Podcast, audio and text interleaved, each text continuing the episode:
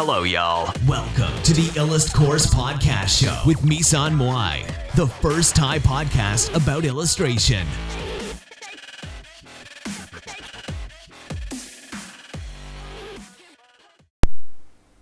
สวัสดีค่ะ มาพบกับรายการอีลัสพอดอีกแล้วนะคะ เราได้ยินคำพูดทำนองนี้บ่อยมากนะคะ ว่าเด็กๆ สมัยเนี้ยเก่งกันจะตายไป อาจจะเก่งกว่ารุ่นเก่าๆ ที่มาก่อนอะไรแบบเนี้ย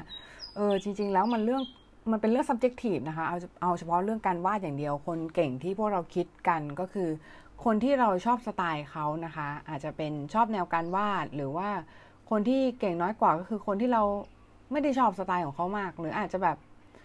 อาจจะถ้าเทียบกันก็คือเหมือนเหมือนคนที่เราชอบสไตล์มากกว่า เราจะรู้สึกว่าเขาเก่งกว่าใช่ไหมคะ แต่จริง ๆ คือถ้าเอาสองสองคนที่ skill ทักษะ skill หรือทักษะเท่ากันเนี่ยมาเปรียบเทียบคนที่เก่งกว่าก็คือ อาจจะคนที่เราชอบเนี่ยอาจจะชอบเป็นการส่วนตัวด้วยซ้ำนะคะ เราอาจจะคิดว่าคนนั้นเนี่ยเก่งกว่า อาจจะมีเรื่องของนิสัยเข้ามาเกี่ยวอะไรแบบเนี้ยเออบางคนบอกว่าเอ้ยมันเป็นไปได้เหรอ มันจะมีเรื่องนิสัยเข้ามาเกี่ยวนะคะ ใช่ เพราะว่าการเวลาตัดสินเรื่องฝีมืออะไรพวกนี้นะคะ มันมีความเป็นองค์รวมอยู่ด้วยว่าคนคนนั้นเนี่ยเป็นคนยังไงอะไรเงี้ย ถ้าไปถามอีกคนนึงคนนึงอาจจะบอกว่า เออคนนี้เก่งกว่าอะไรแบบนี้นะคะมันเป็นเรื่องที่แต่ละคนคิดไม่เหมือนกันนะคะ แต่ถ้าจะบอกว่าเด็กเก่งกว่าอะไรแบบนี้มันก็พูดได้ แต่มันจะทำให้เรารู้สึกแย่แล้วก็ยอมรับตัวเองไปนะคะ แล้วก็ไม่พัฒนาอะไรให้ดีขึ้นมา ให้ไม่พัฒนาให้ตัวเองเก่งขึ้นอะไรอย่างเงี้ยนะคะพอรู้สึกว่าเออเรารู้สึกยอมรับว่าเออคนนั้นเก่งกว่าอะไรเงี้ยแล้วเรารู้สึกว่า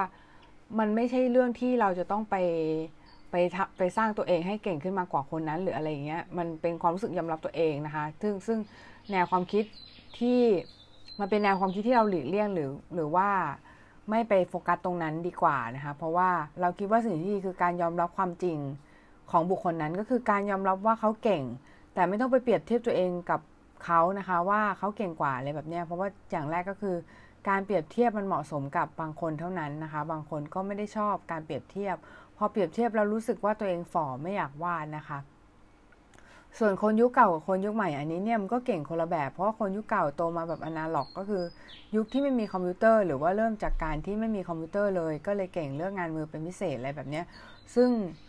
แต่ละคนก็ต้องรอยุคสมัยของตัวเองไปนะคะ ก็อย่าท้อถอยว่ารุ่นน้องเก่งกว่า รุ่นนี้เก่งกว่า รุ่นพี่เก่งกว่าอะไรแบบนี้ทุกคนล้วนมีความเก่งแต่ละแบบที่แตกต่างกันออกไปบางทีแล้วเนี่ยเราเปรียบเทียบไปเนี่ยเราอาจจะเสีย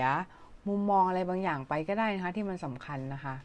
เพราะว่าจริงๆแล้วเนี่ย เราไม่จำเป็นจะต้องไป ไปเปรียบเทียบหรือว่าไปตามคนอื่นเขานะคะ เราทำในแนวทางของตัวเองแล้วก็แล้วก็พยายามพัฒนาแนวทางของตัวเองให้ดีที่สุดแค่นั้นก็พอแล้วนะคะ ทีนี้ต่อมาเนี่ยเรามาดู illustration 10 ปี 2020 นะคะ วาดแนวไหนใช่แนวไหน ปังในปีนี้นะคะ บางคนก็บอกว่า 2020 เนี่ยเป็นจุดเริ่มต้นของทศวรรษใหม่ บางคนก็บอกว่าจริง ๆ แล้วมันเป็นปีสุดท้ายของทศวรรษที่แล้ว แต่ว่าไม่ว่าจะพูดยังไงก็ตามนะคะ ปีนี้ก็มีเหตุการณ์สำคัญเกิดขึ้นหลายเหตุการณ์ด้วยกัน ไม่ว่าจะเป็นการเลือกตั้งของสหรัฐอเมริกา หรือว่าโอลิมปิกที่โตเกียวนะคะ เรามาดูกันว่าเทนภาพประกอบของปีนี้เนี่ยเป็นยังไงนะคะ ข้อแรกนะคะ ภาพประกอบแนว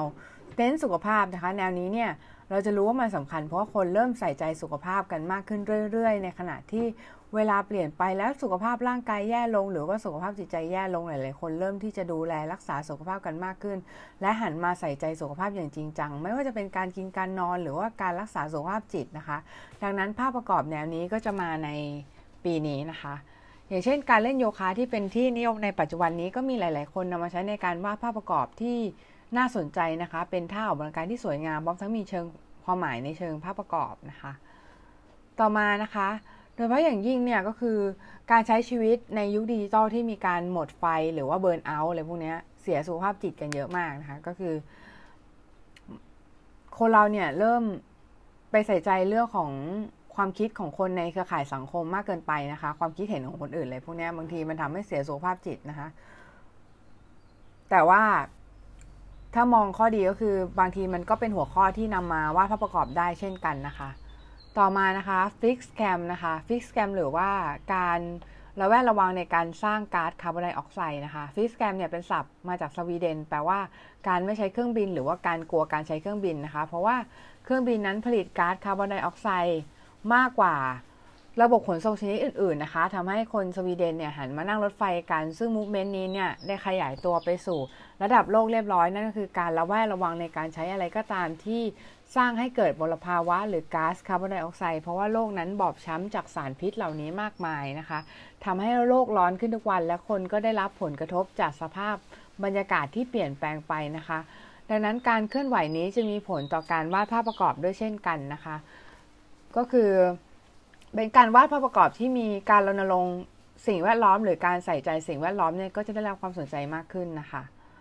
ต่อมา Fat Illustration นะคะ หลาย ๆ บริษัทเนี่ยก็มีการใช้ภาพประกอบที่แบน ๆ นะคะ เป็นสัญลักษณ์แทนองค์กร เช่น Mailchimp อะไรพวกนี้นะคะ Mailchimp ก็เป็นบริษัทที่เป็น email marketing software นะคะ ก็คือเทรนนี้เนี่ยก็ได้แพร่หลายไปในหลาย ๆ บริษัท เทนนี้มักจะใช้รูปร่างที่มีความชัดเจนสีที่มีความโดดเด่น และเนื้อหาที่จะสื่อที่โดดเด่นออกมานะคะ ซึ่งจริงๆ ก็เห็นมาสักพักแล้ว มันไม่ใช่ว่าเพิ่งจะมาฮิตในปีนี้แต่ว่าปีนี้ประเอิญมันเน้นหนักขึ้นไปอีกแค่นั้นเองนะโดยเฉพาะกระแส minimalism ที่แพร่หลายมาจากแนวคิดของมาริเอะคอนโดนะคะที่ได้ทิ้งให้ทิ้งสิ่งของที่ไม่ spark joy ให้เราออกไปให้กับเราออกไปนะคะแล้วแล้วก็หรือว่าทำ death cleaning ของ สวีเดนนะคะ ที่ให้เคลียร์ของเหลือ เท่าที่จำของเหลือของเก่าอะไรพวกนี้เคลียร์ออกไปให้หมดในชีวิตนะคะ เหลือเท่าที่จำเป็นก่อนที่จะตายนะทำให้กระแสแนวคิดนี้ส่งผลต่อนแนวคิดของนักวาดพประกอบในในการวาดภาพผสมควรก็คือการลดละและทิ้งสิ่งที่ไม่จำเป็นต่อภาพประกอบของตัวเองออกไป เหลือเท่าที่สิ่งสิ่งที่เราที่เราที่เราจะสื่อเท่านั้นนะคะ ต่อมาก็คือข้อ4นะคะก็คือการไล่สี ไล่สีแนวนี้ได้มีความนิยมมาตั้งแต่ปี 2010 แล้วนะคะการไล่สีให้เป็นบรรยากาศต่างๆ และมีการซ้อนทับกันพอสมควรนะคะการไล่สีจะทำให้ภาพนั้น มีมิติมากขึ้นแล้วก็ดูมีบรรยากาศที่ชัดเจนนะคะ โดยทำงานน้อยลงกว่าเดิมนะคะ ข้อ 5 body positivity นะคะ ก็คือการมองรูปร่างเราในแง่บวก นับวันเนี่ยการตระหนักถึงความสวยงามในรูปร่างที่แตกต่างกัน มีมากขึ้นนะคะ ในขณะที่ผู้คนเริ่มพอใจในรูปร่างของตัวเองเมื่อจะอ้วนหรือจะผอมนะคะ ในขณะเดียวกันก็รักษาสุขภาพไปด้วยโดยการออกวิ่ง บางคนเนี่ยก็เริ่มตั้งเป้าหมายในการวิ่งมาทอนตั้งแต่ปีนี้นะคะ ถึงแม้ว่าจะอ้วนแต่เราก็สามารถมีความสุขได้ในแบบของเราอย่างนี้เรียกว่า body positivity นะคะ ซึ่งเป็นเทรนของภาพประกอบ ที่วาดคนอาจจะดูไม่สมบูรณ์ร้อยเปอร์เซ็นต์อาจจะมีอ้วนผอมหรือว่ารูปร่างแบบอื่นๆเข้ามานะคะ ต่อมาข้อ 6 ก็คือ illustration animation นะคะ แนวนี้ ก็คือเป็นการใช้แอนิเมชันสั้น ๆ กับภาพประกอบนะคะก็ก็เป็นภาพประกอบนี่แหละที่สวยงามเลยนะคะ แต่ว่ามันขยับได้ในบางจุดอะไรแบบนี้ซึ่งตรงนี้เนี่ยก็มีการ